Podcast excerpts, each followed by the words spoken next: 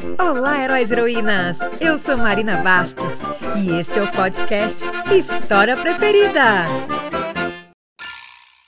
E qual será a história que a gente vai ouvir hoje? Hoje a gente vai ouvir O Urso e a Árvore, do Stephen Michael King. Uma história vai começar, nossos ouvidos vão escutar. Olê, olê, olê, olê, olá, olê, olê, olê, olê, olá. Uma vez uma árvore que a Lia gostava muito, mas como era outono, as folhas dessa árvore tinham caído e a Lia estava um pouco triste.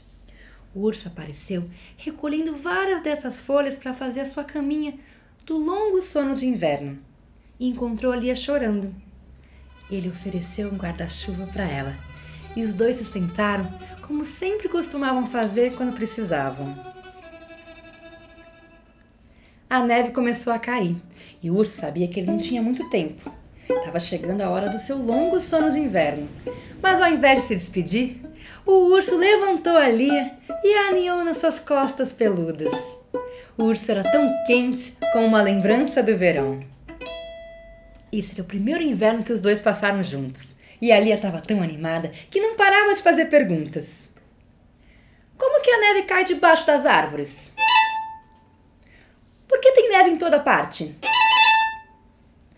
Como que a neve rodopia antes de cair no chão? Por que as pedras são tão brilhantes no inverno? Eles ficaram pensando, pensando e logo esqueceram das perguntas e pegaram pedrinhas e começaram a desenhar na neve. E com galhos tortos fizeram várias formas diferentes. E o urso, com seu bafo quente, derreteu o gelo, fazendo formas ainda mais incríveis. E eles saltaram, deslizaram,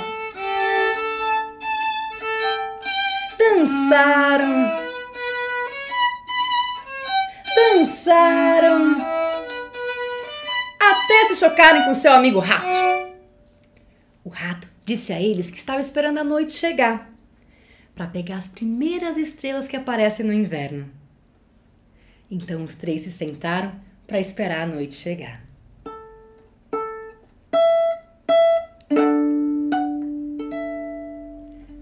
Como o urso era alto, ele conseguia alcançar as estrelas mais altas e depois colocava de volta. E eles rodopiaram, caindo no chão de tanto dar risada.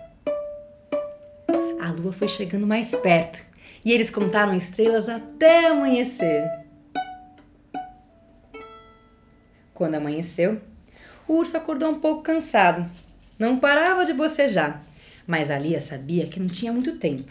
Logo chegaria a hora do urso ter o seu longo sono de inverno. Então eles voltaram para perto da árvore e o urso pegou alguma das folhas que ele tinha recolhido para sua caminha de inverno e colocou de volta na árvore. Ali ajudou. E o rato conseguiu alcançar os galhos mais altos. O urso tinha o dom de fazer tudo melhorar. Ali agradeceu um abraço, mas o urso já estava dormindo.